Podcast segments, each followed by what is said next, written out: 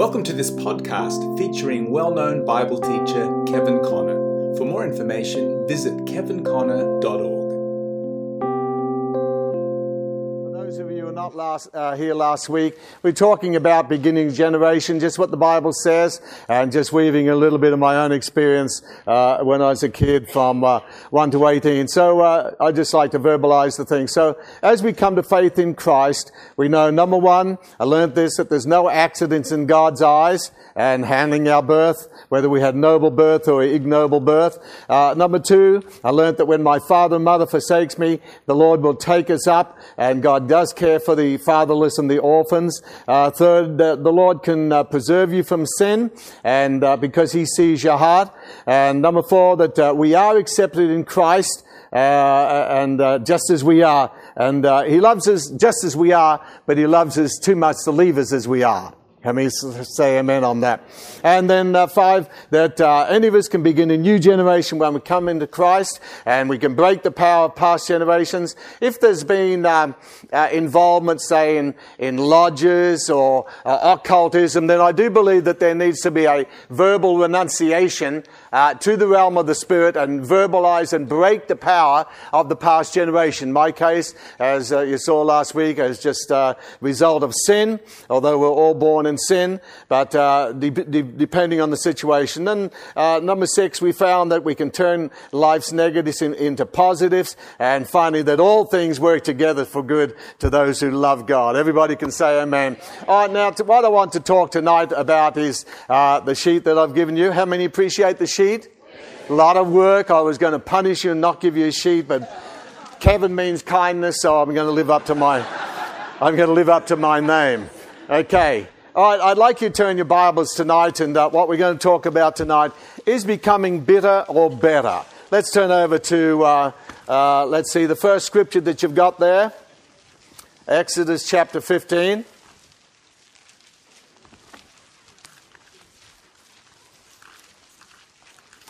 Exodus chapter 15.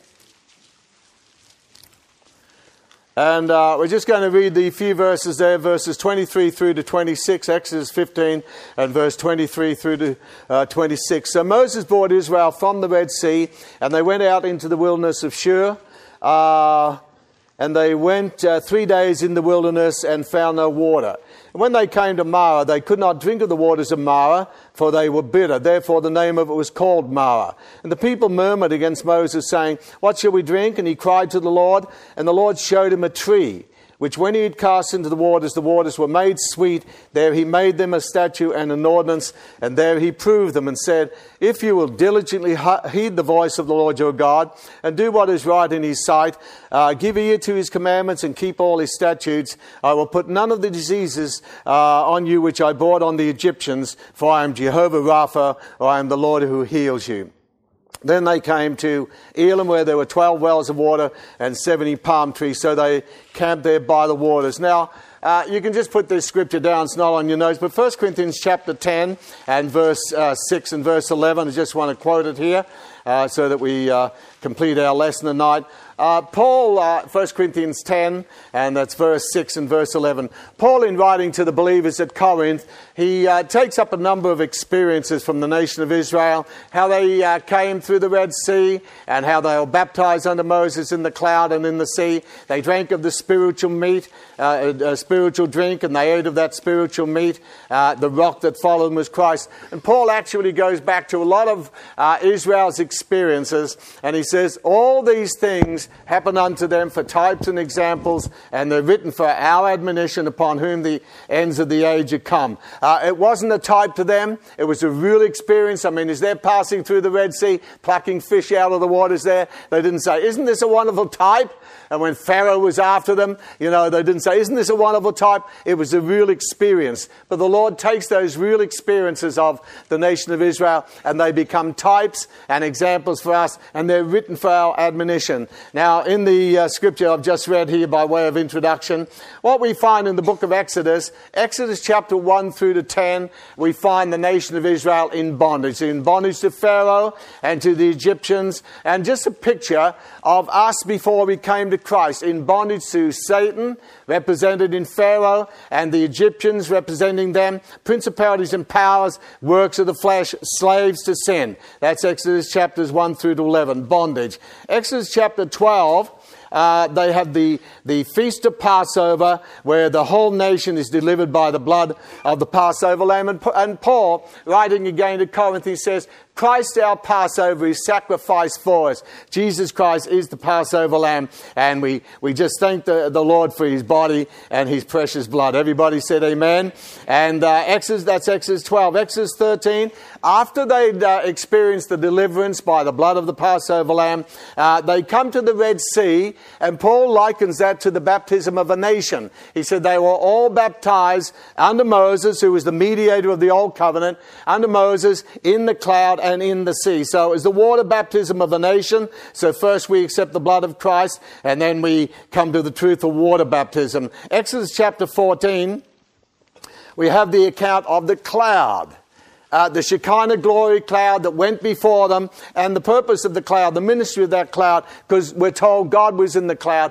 Uh, that cloud was to lead and guide them to the promised land. And so it's significant of the Holy Spirit who's to lead and to guide the church into the promises of God, into the promised land. And then now we come to Exodus chapter 15, the few verses we read. After they have had the blood of the Passover lamb, after they've been baptized unto Moses in the cloud and in the sea, the first place God brings them to was a place called Marah. Now, as you've got it on your notes, or maybe you haven't got it on your notes, the word Marah means bitterness. So God brought them to Marah, and the waters were there thereof bitter. And they called the place of that, uh, the name of that place Marah, which means bitterness. So what God did after all that wonderful experience, and none of us are exempt from this, we receive the blood of the Lamb. We're cleansed uh, uh, from uh, our sin in His blood. We're washed, uh, baptized in water, filled with the Holy Spirit, led by the cloud of the Spirit. God often brings us to our Marahs, and none of us are exempt from this. I want to talk a little bit about that, just in my experience, and not exalting above anybody else, because we all have it. So uh, God gives it, brings us to our Marahs, and the purpose of it is to test our response. Now, their response is not good. After all that the Lord had done for them, when He brings them to this Marah place, they murmur against the Lord. They complain about it. And, uh, but here God made a covenant with them and he turned the bitter waters to, uh, to sweet waters by the revelation of the tree pointing to Calvary. Cursed is everyone that hangs on a tree. So, what we're talking about tonight, becoming bitter or better, all of us will have our Marahs. All of us uh, do have our Marahs. I want you to turn over to uh, Revelation chapter 10. Revelation chapter 10. Revelation chapter 10, we have another uh, very interesting experience uh, with the Apostle John. And uh, I put another scripture on the notes there that I'm not going to take the time to turn to, but uh, I put it there for your uh, benefit and hope that it'll help you and help you to help others. So, Revelation chapter 10. And here, John, in uh, vision, he sees an angel. I personally believe it's the Lord Jesus Christ a Christophany because no ordinary angel is uh, clothed like this. Clothed with a cloud, verse 1, uh, the Shekinah glory cloud. He's got a rainbow around his head, the rainbow of the, of the Noahic covenant, no ordinary angel. His head and his face shining like the sun, like on the Mount of Transfiguration, his feet as pillars of fire, like uh, burning in a furnace, just like in the tabernacle of Moses, and has in his little uh, in his hand a little book open. I haven't got time to digress on this, but this little book here is the book of Daniel.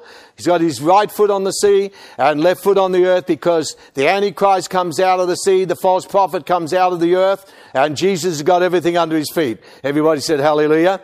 And uh, so as John's standing there, hears this voice uh, saying, I want you to go, in verse 8. And the voice which I heard from heaven uh, spake to me again say, and said, Go and take the little book which is open in the hand of the angel who stood, who stands on the sea and on the earth. So I went to the angel and said to him, Give me the little book. The little uh, Greek word for any book is biblios, but give me the little Bible, the little biblios. And he said to me, Take and eat it, and it will make your stomach or make your belly bitter, but it shall be sweet in your mouth as honey. So I took the little book out of the angel's hand, ate it, and it was as sweet as honey in my mouth. But when I'd eaten it, uh, my belly was bitter. Uh, you know what I call this? This is God's Chinese meal. It's, a, it's the sweet and sour. How many like Chinese meal? Sweet and sour. Well, the Bible is God's Chinese meal. It's sweet and sour. When you're, in, you're here tonight, you enjoy it. Sweet. But wait till you get outside.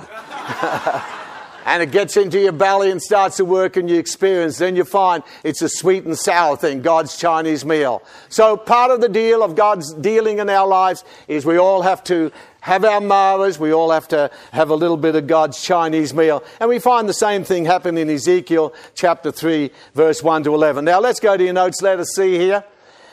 Uh, let us see Collins Dictionary as I was thinking about what I'd share tonight and just uh, uh, some of the words, some of my own experience. Uh, Collins Dictionary says that the word bitter uh, actually means bite.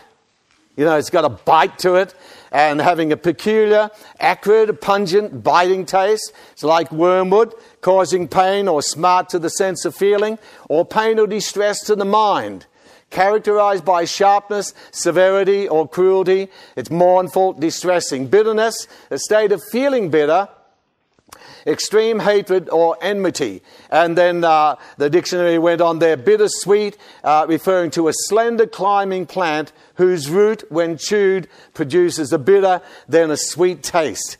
All right, so now, as I, as I said before, all of us uh, you know, have our Marah experiences, and uh, it's just part of the package. Since the fall, when uh, Adam and Eve fell, Mr. and Mrs. Adam fell, messed us all up.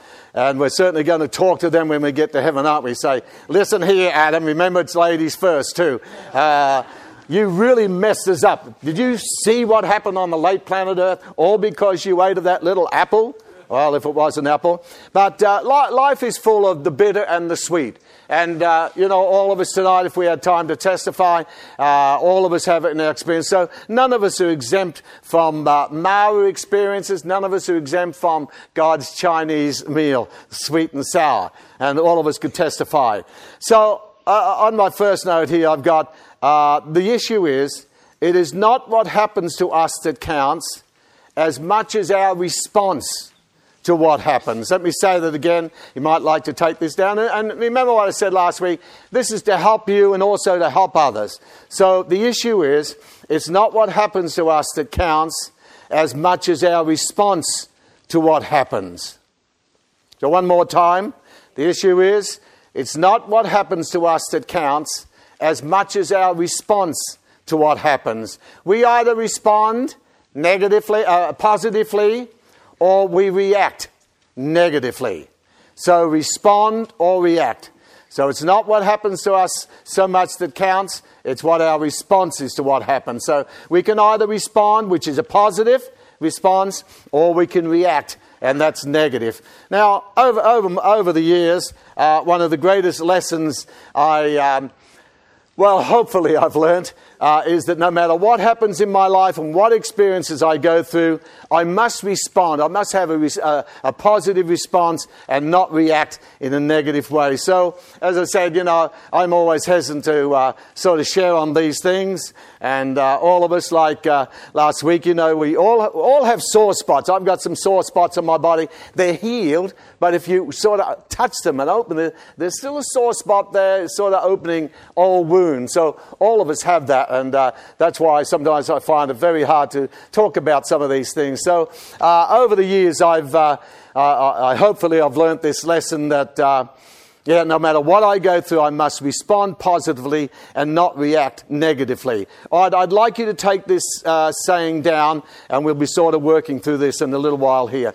Uh, many years ago, when I was going through, and uh, I know this sounds well, I can uh, laugh about now, but I've sort of had three excommunications. How many of you had? And not because I was a bad boy, but because I wanted to go on with God. I'm going to talk about that. And you see, what was going to happen was I going to become bitter or better. So I remember a number of years ago on my, what was it, the second or third one? yeah, maybe excommunication's a strong word, but uh, just getting the left foot of fellowship. Let's put it that way. Okay. But I remember uh, over the years, I felt the Holy Spirit speak to me personally when I was going through some of these things. And uh, I'd like you to take it down because, uh, in order to help you or help others, I felt the Holy Spirit saying to me, Kevin, you will go through a bitter experience, but do not become bitter. So you will go through a bitter experience, but do not become bitter. And the experience will either make you bitter or better. Let me say it again. So you will go through a bitter experience, but do not become bitter. The experience will make you better or bitter. How many think that's a good word from the Lord? So I just felt the Holy Spirit say, Kevin, you're going to go through a bitter experience, but don't, come, uh, don't become bitter. The experience will make you better or bitter. Bitter or better. We'll be looking at a scripture later on that I want you to look at in your Bible, but I'll read it for now. The full soul loathes the honeycomb, but to the hungry soul, every bitter thing is sweet. I'll give you the scripture later on. I want to refer to it again. So the full soul loathes the honeycomb, but to the hungry soul, every bitter thing is sweet. Now, last week I sort of covered, you know, within brief, uh, just my younger years when I was born and uh, the, the uh, the way I had to seek the Lord to help me concerning my birth and that. And I sort of covered a little bit on the main spots on my uh, youthfulness right through to about almost 18 years. And uh, so I sort of want to pick up a few things from there. Uh, about 1943, uh, I joined the, the Air Force. And uh, 18 months after I joined up, the war finished. No thanks to me, of course.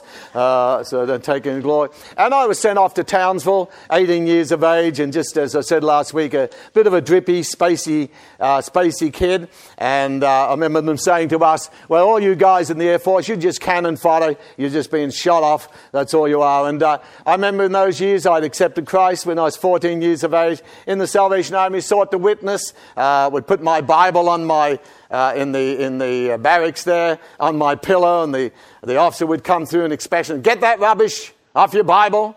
And uh, I remember one time, uh, you know, being in an office as mess as I was, uh, not in a mess, but just in the, the office's mess. It was a mess too. I mean, those guys, they were so filthy, those men, and used to swear and cuss. And I remember one time they were saying to me, uh, well, the Bible's full of contradictions. And I was, you know, just a little dumb uh, kid there. And I said, well, look, if you can show me a contradiction in the Bible, I'll, I'll, I'll give up being a Christian. They said, okay, you get your Bible. So I remember going up to my, uh, up the barracks there and getting my Bible. And I had a big black one in those days days, that's how you get a seat on the train.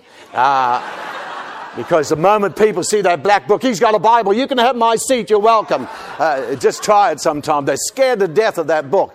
If it's a red cover or, you know, all, all the psychedelic stuff, you might get away with it. Anyway, so I put the, uh, the Bible on the officer's table there, and they were flipping over the pages. And I mean, I just felt like Elijah. I was just laughing at them. They're turning and go, oh, it's in uh, revolutions or something. Uh, and some other guy, isn't it in Matthew? And they're flipping it back and forth, and I'm just standing there laughing. And finally they said, Well, we can't find it. So I'm still a Christian, so I didn't have to go. So, but they were tough days, and uh, uh, at, the, at the time there, 18 years, uh, 18 years, 18 months in the Air Force. I remember an ex missionary actually tried to seduce me. I remember him taking me down, and sometimes even now at my old, old age, I look back and think, I just break out in a sweat and just thank the Lord for His preserving grace uh, as I talked about last week. And I remember him taking me down some of the pornographic shops and trying to excite me and, and uh, get me involved in uh, homosexuality. And I was oblivious, but I just thank God that he preserved me.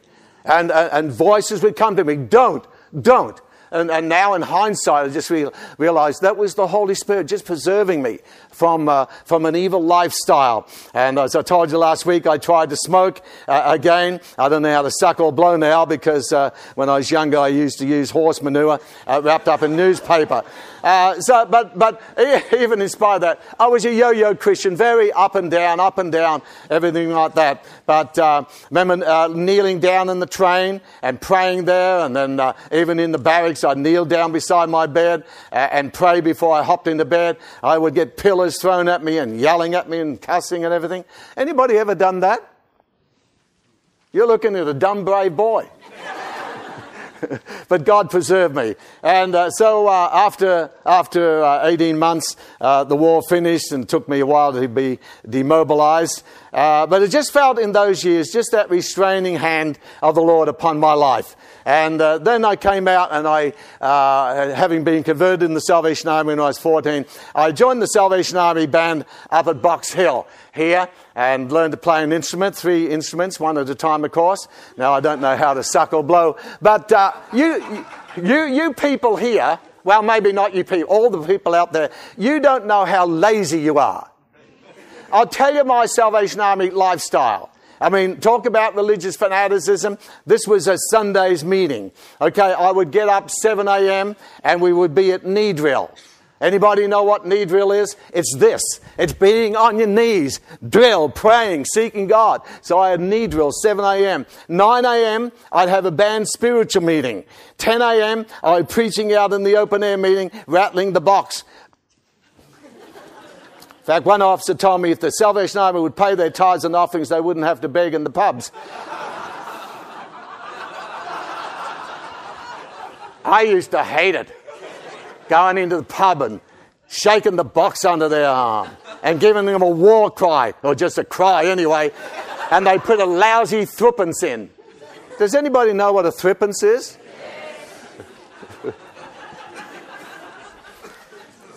I found it was better to pay your tithes. Anyway, uh, so 10 a.m. open air meeting, 11 a.m. holiness meeting, 2 p.m. Sunday school, 3 p.m. praise and testimony meeting, 6 p.m. open air meeting, 7 p.m. salvation or gospel meeting. So what are you worried about when you come to one meeting? you backslidden bunch. and then I told you this morning how uh, I got hold of Evangeline Booth's book on, uh, on aggressive Christianity and uh, how it just stirred up. Let me just read a little bit I photocopied tonight.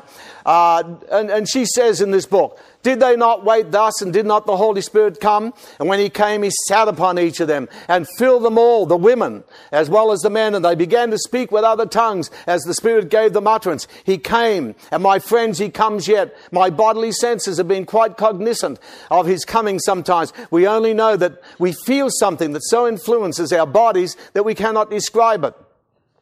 In the north, when I was there, uh, we had an all night uh, prayer at which 1,000 people, admitted by ticket, waited all night on God. The meeting began at 10 and went on until 6 in the morning. And there were strong men, men in middle life, all men lying on, the fa- on their faces on the floor. There were doctors there who examined them and tried to account for it from physical causes, but they could not. It was the power of God. The Holy Spirit does come. And because in coming thus into our souls and thus filling us, He sometimes prostrates our bodies. People rebel as they did on this occasion, reject the manifestation and say excitement, fanaticism. What right have you to say that the Holy Spirit coming into a human soul can operate upon that soul to the full extent without to some degree prostrating the body? We know how people fall under great emotions of anger, grief, and joy. Why? Because the influence of the mind has so affected the body that the body can, cannot bear it. When the Holy Spirit of God comes into a human soul and opens his mind and quicken,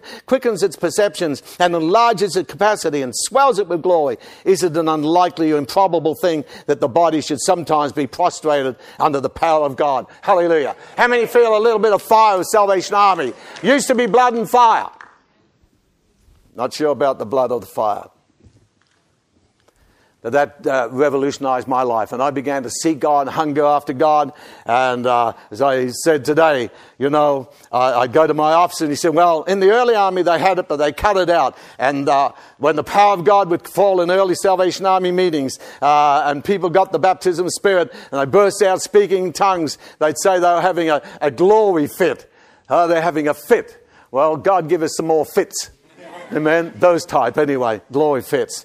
Well, in due time, uh, I, I, went to Kyabram, and uh, just very briefly on this, uh, as I was uh, waiting on the Lord, seeking God, hungry and thirsting after the living God. As I said this morning, they that hunger and thirst. Uh, I went into my bedroom that night. I didn't want any dinner, and as I was just kneeling before the Lord at my in the bedroom there and by myself, power of God hit me several times, and I knew nothing about these things. I uh, hadn't been psyched up or anything. Went on the floor under the power of God, and I was just singing a old Salvation Army chorus. Send a new touch of power on my soul, Lord. Send it now. Touch my lips with a call from off your altar. And when I said that, touch my lips, power of God hit me. I began to speak in tongues, and just that rivers of living water just burst out of my being.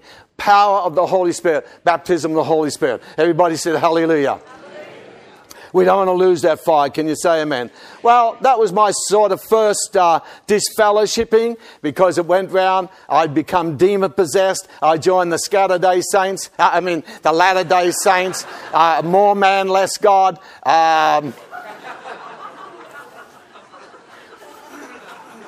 is this all right? This is not on video, is it?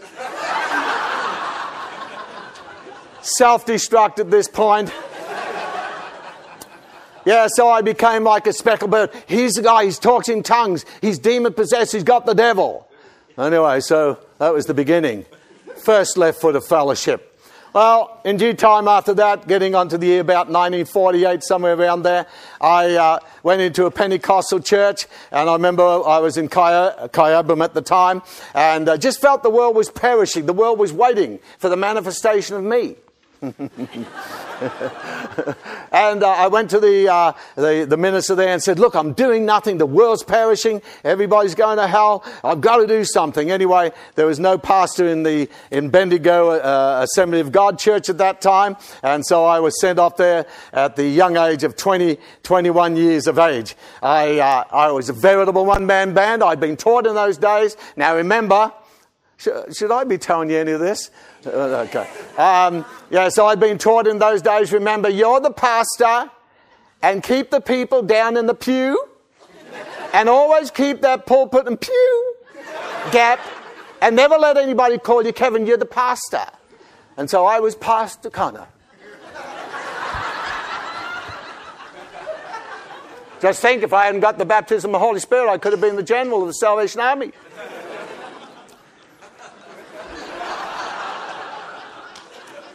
So there was always that gap, you know. So unbiblical, and that's why we don't worry about titles in this place. I mean, you don't find Pastor Paul and Dr. Paul and Bishop P- uh, Peter and all that business. It was just Peter, James, and John, and Isaiah, Jeremiah. So why do we have these flattering titles? Titular authority, my security blanket. Thank you, Kevin, for that little outburst there. and so uh, I got the huge sum of three pounds a week. Does anybody remember the pound? And I had to pay tithes out of that, pay my tithes and offerings, uh, pay the electricity, the gas, and uh, yeah, live off the fat of the land. The fat was here, the land was here. Um, and, uh, but God was very good to me. He gave me uh, favor with the Methodists and the Baptists and the Brethren. He used to hold open air meetings, preach on some of the platforms there. And then, uh, not long after that, about 1950, 52, coming in those years now, there was an outpouring of the Holy Spirit in uh, a place called Saskatchewan, Canada. And I, uh, look, look, folks, I don't, I don't think you realize how blessed you are. Brother Richard, some of us from the dark ages, we remember this. See, back in my time, it was heresy to believe in revival. I used to have ministers say to me, Oh, you're just a little boy, 21 years of age, Bendigo's a hard place, and there'll never be revival. There's going to be a great falling away. And uh, when you go back to your church, don't you dare talk about revival. Jesus coming any moment, and there's going to be great falling away. Well, I went back to my church, and how many of you know the Bible says, according to your faith be it unto you? I preached on the great falling away, and everybody fell away. See? I mean, you, you, you get what you believe for. I mean, you hear what I'm saying, you know? And it was heresy to believe in apostles and prophets. It was heresy to believe in the laying of hands and prophecy. And uh, I mean, those days, they brought out all the boogeymans you could get, you know, water baptism. I know one, someone who was water baptized, they held him under too long and he drowned. and then I know somebody got the baptism of the Spirit. They were swearing in tongues. Oh, how did you know? I got all the words out of Webster's. And then, oh, when laying on of hands came, don't let anybody lay hands on you. I know someone they laid hands on, he went bald. I mean, you know. I mean, everything that God does, you know, there's some little boogeyman that comes to scare the living daylights out of you. Well, I'm old enough now not to be scared, except of you. Okay. So I remember at that time uh, we heard about this uh, revival and this outpouring of the Spirit, Victorious Church, uh, you know, apostles and prophets and harvest time, everything like that. And we just waited and God, cried. There was much weeping. Many, many songs were born out of deep experience, uh, songs of music. And I, I remember at the time, you know, after being a, a pastor, and I'm the pastor, and you're down there, uh, you poor people, you dumb sheep, you know. Uh. And I came into this fellowship, and God was moving by His Spirit, and we were like Pentecostal Quakers. We'd wait on the Lord there, and we knew how to wait on God and wait. And I remember one time I thought, oh, you know, I, I, am a minister. I've got my credentials. I've got the mark of the beast. What else do you want? I get up there and start. And I was just like a big balloon. You know, I was big and fat. And then as I went on and on, I just went and sat down like a, like a, a, a balloon run out of air. Has anybody seen a, a snail that's run out of spit?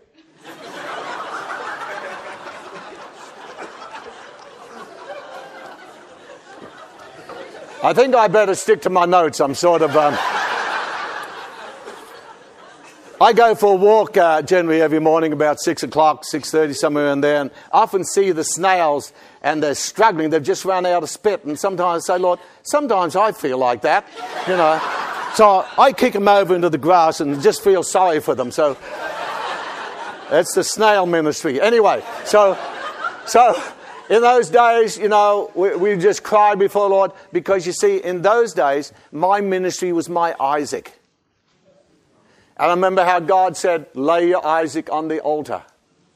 And that was hard and we were stripped of ministry. I couldn't do anything, everything. Uh, that was my second excommunication. Got the left foot of fellowship. They said to me, Why are you preaching on other platforms? You're not allowed to. And you're believing in heresy, apostles and prophets, revival. It's all heresy. Feast of Tabernacles, restoration of the church, all heresy. And uh, there were tracts written against us at that time. And uh, an apostle and prophet and evangelist came from America at that time. We were in. Well, we were in Sydney uh, waiting on God, seeking the Lord, praying and fasting. And I'd been praying as I talked last week about some of the things I struggled with as a boy. And I just said, Lord, you know, if this is really you, I'm just a kid of 21 years of age, and I, I just like you to speak to me. Well, the first thing the prophet said to me, and I just got a little bit of uh, prophecy My son, even before I formed you in the womb of your mother, I knew you, and I laid my hand upon you, for you were mine, a vessel chosen to be used of the Lord. Wow, that meant so much to me. See, sometimes when there's ministry of laying on of hands and prophecy, it doesn't mean much to the hearers, but to the person. Wow. And I just thought, well, think. And I, I know in those days, I just sobbed and sobbed and sobbed for days. I said, Lord, just your grace. You've just preserved me over these years. Thank you. Revolutionized my life. Put down Proverbs chapter 23 and verse 25. Proverbs 23, verse 25. In those days, one of the scriptures that was constantly brought to us buy the truth and sell it not. We paid a price for some of the things that uh, maybe some of you just take for granted in this place, Waverley Christian Fellowship, because believe it or not, we are a restoration church. We believe in these things concerning the restoration of the church, but buy the truth and sell it not. And I remember how people come to me and said, if you just don't believe in those things, drop this. We'll give you credentials back. I lost the credentials. I lost a church I had, my big salary of three pound, had to go back to work, and everything just looked hopeless. Lost my ministry lost the whole thing. But just that word buy the truth and sell it not. Pay a price for it. Don't give it away cheap. And I remember one time I went into uh, an executive meeting and they said, Kevin, if you do this, deny the name of the Lord Jesus Christ in baptism, and if you drop this and, and just make a statement here, we'll open all the doors in Australia to you. You can preach on any platform. And it was such a temptation. Finally, I turned around and said, Read the notice on my back. And they said, What do you mean? I said, Not for sale. That was my second excommunication. Thank how, how, how many are glad, uh, glad that your name's in the book of life up there? You know, someone said to me, You may as well have your name on a sausage roll a on church roll. But uh, I do believe in that. But you see, there's a roll up there that's safe and nobody can touch it. Hallelujah. So we paid a price for it. They said to me, I received a letter. Why are you attending another meeting? You're not allowed to preach on other platforms. I was preaching on Baptist, Methodist brethren and open air meetings. You're not allowed to do it. Stop it, or you'll, re- you, you'll have to return your credentials. Uh, in those days, I know it's hard to believe because we're living in such a peaceful generation. Uh, uh, we were having special meetings over in Prahran, and there were men and people going around putting tracks under the windscreen wipers, warnings, warnings, another warning. And I used to follow them around, picking them all up. I've got them home. I think some of the, some of the silverfish have eaten them and they've died with shock. Um, yeah. uh, one time I went to a meeting in a, a foolish gospel, a, a full gospel church. uh, I'm going to have to repent when I go home tonight. Uh, and, the, and, the, guy come off the platform. They were going to talk on the pyramids about the missing capstone. So I wanted to hear about the capstone, the missing capstone, who pinched it, you know. Uh, I knew I didn't. And, uh, and the guy come off the platform, the minister, and he said, Who are you? I said, Kevin Conner. He said, Out, out, out, out, out. And he kicked me bodily out the meeting. I mean, just like that. Oh, thank you, Father. It was very interesting study. One time, we were preached against, in fact, so many times preached against on Pentecostal platforms, Jesus only, false doctrines, heretics, and everything. Uh, we were in Sydney one time for a rally, uh, and uh, uh, at the end of the meeting, the lady was closing the meeting, several hundred people there, and she was saying, Oh, God, speak to us. Let there be a prophetic word. Well, you know, I'm full of zeal, and, and, and yeah, and I just began to prophesy. Nothing very heavy. I didn't prophesy the book of Revelation or the 70 week prophecy or the mark of the beast. I just prophesied about the love of God. And when they looked down and saw who it was, they said, That's the devil. That's the spirit of darkness. They switched off the lights, told everybody to get out. It was total confusion. oh, thank you. Thanks a lot, Lord. You know, who wants enemies when you got friends like this? yeah. Remember another time some of the students went to, because we didn't want to start another church. Uh, we thought there was enough uh, denominations around as it was. And so some of the students went to this, and as they were singing the chorus, they said, All you scatterbrained people, leave the meeting. And so the whole congregation clapped their hands and clapped them bodily at the meeting. Oh, I mean, they were glorious days. Yeah. But I'll tell you what, it might be funny now, but it was very hurtful very bitter experience. I thought, why? Just the whole injustice of the thing. Just hard years, just that sense of, of being a reject and just character assassination. If you saw some of the tracks and things written against me, if you saw some of the tapes, I mean, one man in America, I must listen to this tape, he spent a whole whole hour in his session to teach the students that Kevin Conner was one of the worst theologians in existence and he was a heretic of the first order and uh, it was in a theological seminary uh, well, what's the difference in some of them? And, uh, yeah. Anyway, the second one, third one, moving on quickly now. We're moving down the scale here. 1956 to 1971. I'll put 10 years in there because I was in America. Came into another one, and this probably was the hardest one to go through. And this was sort of my final excommunication from a denomination. And we found out over the years that the man and some of the uh, other people had been involved in multiple immorality with a bunch of women. Sorry to say these things. Pentecostal, Great church, great truths, but uh, ministers involved with a, a, number of women. And uh, I remember sitting there because, you know, over these years now, nobody wants you. I mean, Kevin Conner's a reject, and uh, I don't go anywhere because I'm frightened they'll know who I am. So you're Kevin Conner outdoor, left for the fellowship. And I thought, even if I grow a mustache, comb my hair on this side, spike it up with gel, they'd still recognize me. Even if I went in backwards, they'd still know. I mean, it was, I mean, it's funny now. Maybe it's, but it wasn't funny then. It was a bitter experience. And I was either become bitter or better. And so I remember we'd sit there in those meetings, and uh, it was what I call uh, shrapnel preaching. And uh, so you get a series of Sunday, there's murmurs in our midst, and God judged the murmurers. And then we get a few Sundays on Absalom, Absaloms in our midst, stealing people's hearts. Uh, and then uh, my wife and I, Mark's mother, uh, my first wife, gone to be with the Lord, we lost a baby between Sharon and Mark, and they said that was the curse of God on us for touching the Lord's anointing, because nobody else uh, was in the, you know, the Lord's anointing. And then you wouldn't be in the bride. I mean, I, I know this sounds crazy. I was so desperate to be in the bride of Christ, I've confessed sins I've never yet committed. you know, I was so desperate. I mean, when you go through this, you either become bitter or better I mean, hear what I'm talking about. And, you know, I'm just sharing my experience, but I'm sure a lot of you have been through similar things. That's what our lesson's about either becoming bitter or better. So I received a letter in due time on my third lot here. You're not welcome on any of these platforms until you repent of the evil that I was doing. And I'm still trying to find out what evil I was doing. And uh, so I was taught against in Bible colleges. We've had people sometimes come to Waverley and say, Kevin, you were preached against. You were an Absalom. You were stealing hearts. You're going to never get anywhere. The curse of God's on you. And I just said, well, you know, just the whole injustice of it all. And, uh, you know, the sad thing is when the whole thing eventually surfaced about the multiple uh, people involved in immorality, they came and apologized to me and uh, for the damage that was done. But, you know, it was the injustice of the whole thing that hurt the most. So, well, Lord, not because I've done anything wrong. I want to go on with you. I want the baptism of the Holy Spirit. I want the gifts of the Spirit. I want to believe in apostles and prophets. I want to believe in the glorious church. I wanted to believe in these things.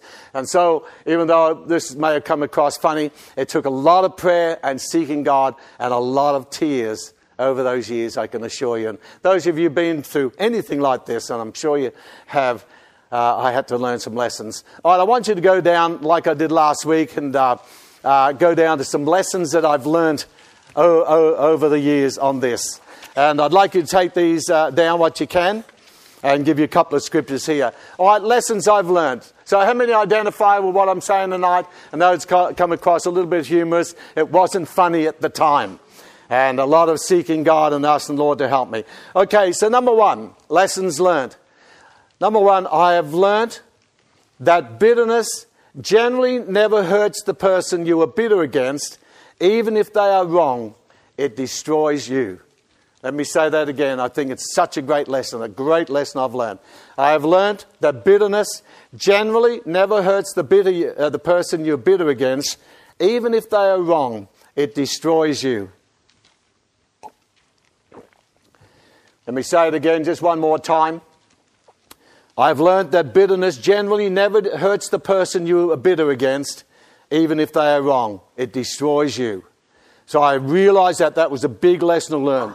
Lord, this just makes me so mad, the injustice of it all, being kicked out place after place for whatever going on with God. So bitterness generally never hurts the person you're bitter against, even if they're wrong, it destroys you. Number two, second lesson I learned out of this was bitterness poisons your spirit. Bitterness poisons your spirit.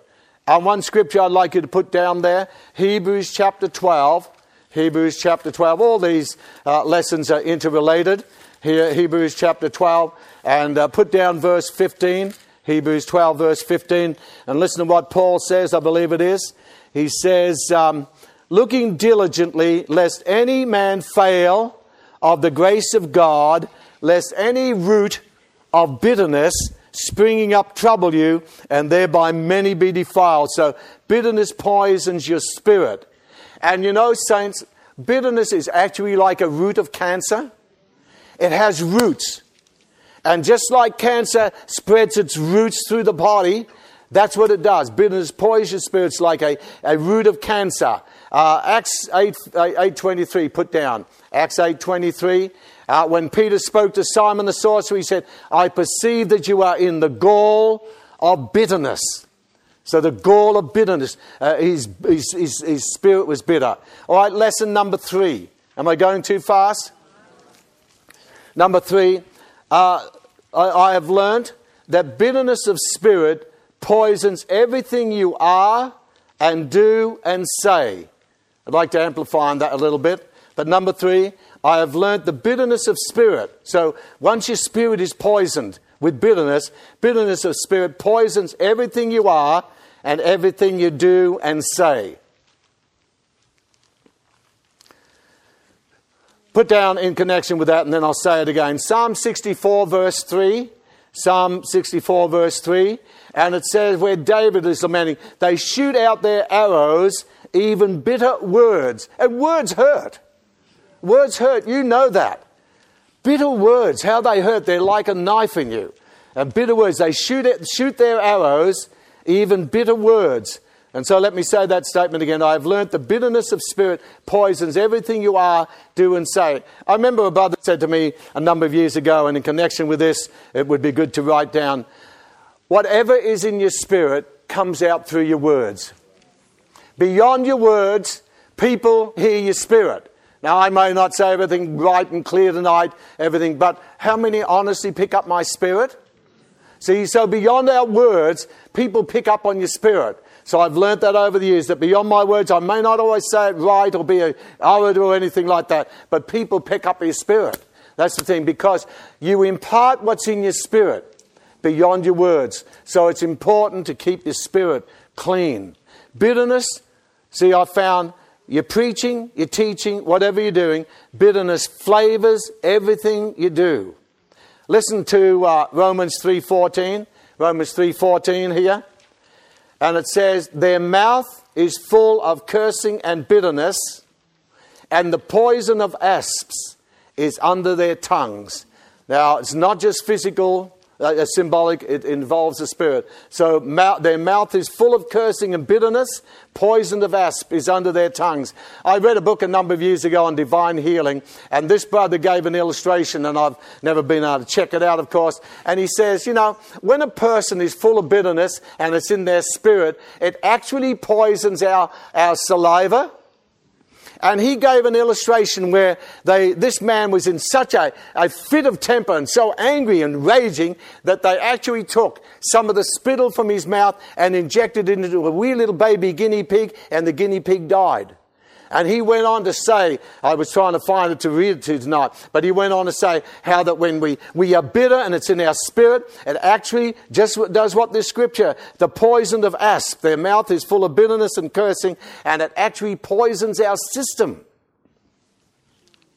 We're poisoning ourselves. Number four, and uh, this sort of relates to it. number four, I have learned that bitterness poisons the physical system Exactly what I said. It poisons the saliva and poisons the stomach. So, number four, I have learnt the bitterness poisons the physical. So, you not only poison your spirit, it affects you physically. Poisons the physical system and poisons the saliva and poisons the stomach. All right, number five, quickly just uh, our time's almost up here. Number five, uh, related to one I've said before. Bitterness, I have learned that bitterness defiles others. Bitterness defiles others. Hebrews 12 and verse 15, I read it before. Uh, looking diligently, lest any man fail of the grace of God and see, sometimes say, God, give me grace to handle this. We fail of the grace of God. Why? Lest any root of bitterness springing up trouble you, and thereby many be defiled. And I've found over my years in talking to people, say, I, I, I, I don't want to pick up what's in your spirit. You've got a bitter spirit. And, and we pick up other people's offenses we pick up other people's problems and uh, we don't know the details always, and it bitter, uh, embitters us. So bitterness defiles others, a root of bitterness springing up. All right, number six, and uh, I'd like to give you this scripture again. If, uh, uh, uh, in fact, I'll give you the scripture and then quote this. um, Proverbs chapter 27 and verse 7. Proverbs 27, verse 20, uh, 7. And it says, let me just find that verse again. To the hungry soul, yes, here it is. Uh, the full soul loathes the honeycomb, but to the hungry soul, every bitter thing is sweet. Wow, that's a verse. And you know, as I said today, because I've had such a passion and hunger for God, bitter things become sweet. It's God's Chinese meal. I say, Lord, help me. I'm going through a bitter experience, but don't let me become bitter. So if you are hungry for God, then you can go through a bitter experience, but not become bitter, but better. How many can say amen to that? You don't let it get into your spirit. That's the thing. Put down 2 Corinthians chapter 7. 2 Corinthians chapter 7 and verse 1, and it says, Let us cleanse ourselves from all filthiness of the flesh and of the spirit. Bitterness is a filthiness of the spirit. We may not be guilty of sins of the flesh, but sins of the spirit are more subtle. So, bitterness. And then finally, number seven, and then I want to just say one other thing in concluding. Bitterness is a sin, and it has to be put away, it has to be repented of. So, Ephesians chapter 4 and verse 31 let all bitterness and wrath and anger be put away. Ephesians 4, verse 31. It's a sin, needs to be repented of. Colossians chapter 3, verse 19. Husbands, love your wives and be not bitter against them. How often a spirit of bitterness gets into marriage and destroys marriages. Wow. Husbands, love your wives and be not bitter against them. James uh, 3.14, James 3.14, uh, if you have bitter envying and strife in your hearts, so the danger of bitter, bitter waters coming out the heart. Now let me just finish on this as you go to the bottom of your sheet. And as I've shared this tonight, I hope it's helped you because all of us go through it, not just me. We could all tell our story. What has helped me over the years? A lot of prayer, a lot of seeking God, a lot of tears, a lot of crying, a lot of hurts over the thing, but seeking the Lord. And you know the thing that helped me the most was what I've got down the bottom of your, uh, your outline there. Go for a long visit to Calvary. Kneel at the foot of the cross, and the miracle will happen for you. So we go to Calvary and consider Jesus on the cross. What's he there for? I mean, he was perfect, he was innocent, and yet look at all the things that Jesus went through. Nothing that we go through can compare with. I mean, they called him illegitimate. They said, We're not born of fornication. They referred to him as an Ill- illegitimate child. He was cast out of the synagogues. I mean, he had his excommunications. He was hated by religious leaders. He was reviled. And just the whole injustice of his trial by political and religious authorities. He was spat upon, mocked, scourged, crucified. How many would say that Calvary was a bitter experience? Jesus went through a bitter experience, but he did not become bitter. That's what I'm talking about. And I say to people, how do you handle it? In his dying moments, Jesus could say, Father, forgive them. They know not what they do. And I talk to people who go through this, say, Hey, why don't you just go and kneel at the foot of the cross and say, Jesus went through a bitter experience, but he didn't become bitter. He was better. And said, Father, forgive them. They know not what you do. That's it. So becoming bitter or better? How many want to become better? Well, why, why, don't we just bow our heads? We've just got about two minutes here. Why don't we bow our heads and uh, I've just been praying about this lesson tonight.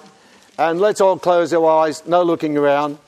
Maybe, maybe through what I've shared tonight, maybe there's somebody here tonight, maybe there's a few of you and say, Kevin, that's what I'm going through, in my own experience, and I'd just like the Lord to help me not to become bitter, but to become better. It will be a bitter experience, we're not denying that. But you can become better and not become bitter. That's what I'm saying. And you're here tonight and you just say, Kevin, I'd like you to pray as we close here and just pray for me, just pray for us. Why don't you lift your hands wherever you might be? Just yes, here, here, Here at the back, yes. Over to my right, yes. Over here, thank you, sister. Over to my right, yes. Over on my left here, yes. Thank you, God bless you. You can put your hand down. Way at the back there, yes. God bless you. Yes, up the middle here, thank you. Anybody else? I don't, I don't want this just to be a, you know, another session, but just God to do something in our hearts. And I just pray, you know, we'll begin a new, exp- uh, a new generation. We'll become better, not bitter. We will go through the bitter experience. I'm not promising you that. Uh, it's just been worse each time for me. I hope there's no more to come. Hope I've had my cup, you know. But uh, yeah, just kneel before the cross. Let's all stand together. Why don't we just join our hands across the auditorium as we close in prayer? Our time's up. Let's join our hands together. Father, we just stand in your presence and uh, we join our hands outwardly, we join our hearts inwardly. And Father, I just pray that what we've shared tonight will help us all. I pray particularly, Father, for every brother and every sister who raised their hand. Uh, you just see what they're going through. Uh, bitter experiences, Lord.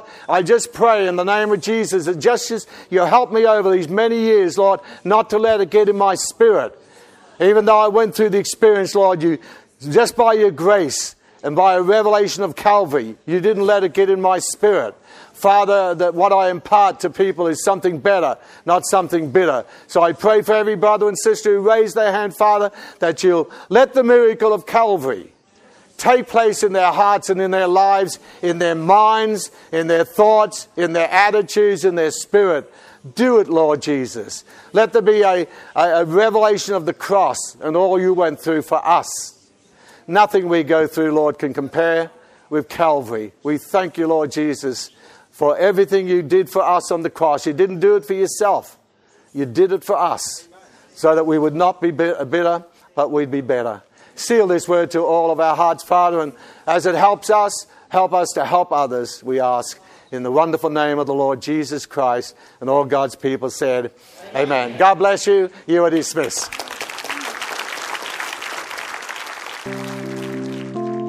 Be sure to visit kevinconner.org for more information about Kevin, his books, and his ministry.